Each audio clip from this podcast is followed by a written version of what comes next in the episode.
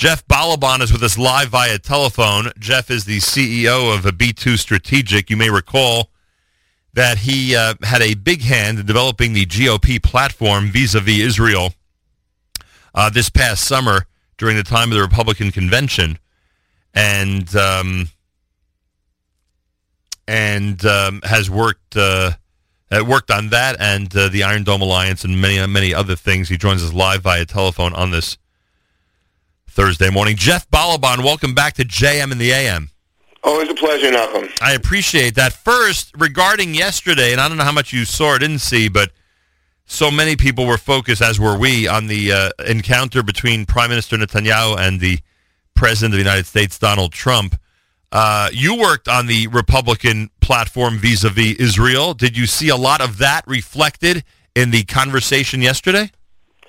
It was phenomenal. It was fantastic. It was in entirety an embrace of the new platform, which moved away from the insistence of the last several go-rounds, the last couple of decades, on the creation of a Palestinian state, and moved instead towards focusing on the real issue, which is peace and security, to which the entitlement of a Palestinian state has been inimical.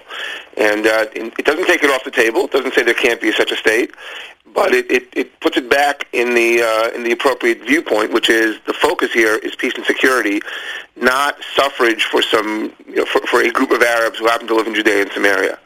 And people decried this as somehow moving away from a two-state solution. We didn't say anything about it. The people who say that are actually acknowledging that the two-state solution has never been a recipe for peace, and that's why they're all striding today. But the president and the prime minister both completely embraced this new vision of focusing on Israel's safety and security, and doing so in a regional context.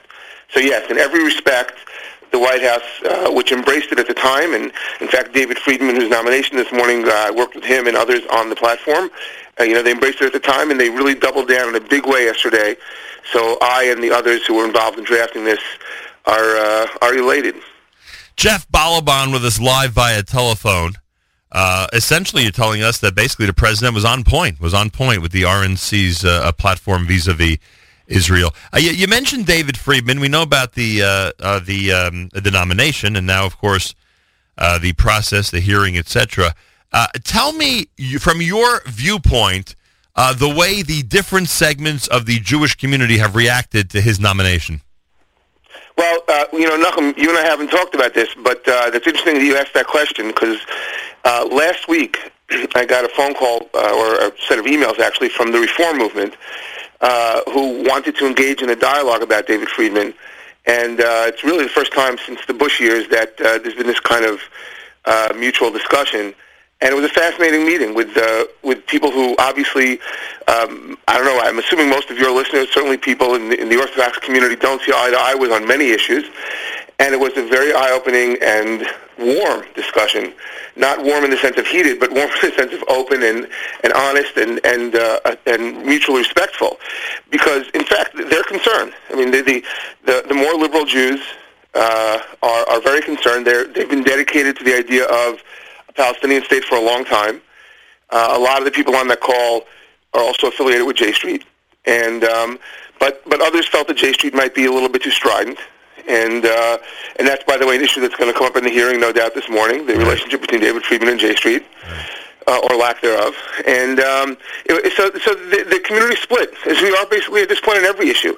I mean, the Orthodox Jews voted very much for Trump, I mean, overwhelmingly for Trump. Liberal Jews voted overwhelmingly against him. And we divide on the issue of Israel as well. Orthodox Jews, like Israelis and like Americans, support the Jews in Judea and Samaria.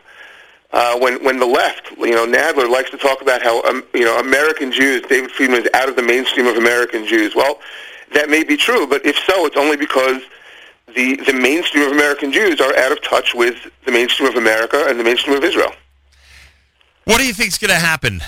Do you think there will be a great support from certain areas of the Jewish community pouring in as this process goes on? Is it going to be a big battle in Congress? What do you think? Well, I think he's going to pass. I mean, I think he'll be. I have a high level of confidence Then almost something shocking happens. David Friedman is going to be the ambassador, and I think it's a great thing. I've gotten to know him very well this year, and he is, very warm, and they'll do everything they can to portray him in other lights, but he is very warm and open and engaging and is very open-minded and is dealing with everyone. On the other hand, he also is a sophisticated guy who understands Israel very well. So I think it will be a very contentious hearing, and there'll be contentious aftermath. But I hope to be part of generating a lot of very visible Jewish support for him. I think there's a lot of people out there who want to support him, and I've been part of also. I was at a phenomenal meeting with leaders of, I'd say, probably an estimated 60 to 70 million pro-Israel Christians in Washington recently, who are all supporting David Friedman and are doing so very vocally. Yesterday helps him, or it's essentially irrelevant in terms of this process? Great question. I think it helps him in the long run tremendously. I think that airing the issue of, I think that it certainly established the idea that it's not crazy or anti-peace or extreme or radical to believe that there are alternatives to the two-state solution that ought to be discussed. And I think that's very important. So it sets the stage in a very positive way in that sense. Right. And today will, in many ways, the hearing, I think, in many ways, be a referendum on those issues. But you know what? Since the Republican platform passed this summer, we're allowed to talk about alternatives to this two-state solution, which really for 20 years or more was off the table, even in discussions. No question about that. Jeff Balaban, CEO of B2 Strategic. Helped develop the GOP platform, and you heard how the President of the United States seems to have stuck with the content of that platform vis-a-vis Israel during yesterday's press conference. Jeff, thank you so much. Continue your amazing work. We greatly appreciate the time. Thank you, Nachum. Always a pleasure. Jeff Balaban, Thursday morning broadcast. More coming up right here at JM in the AM.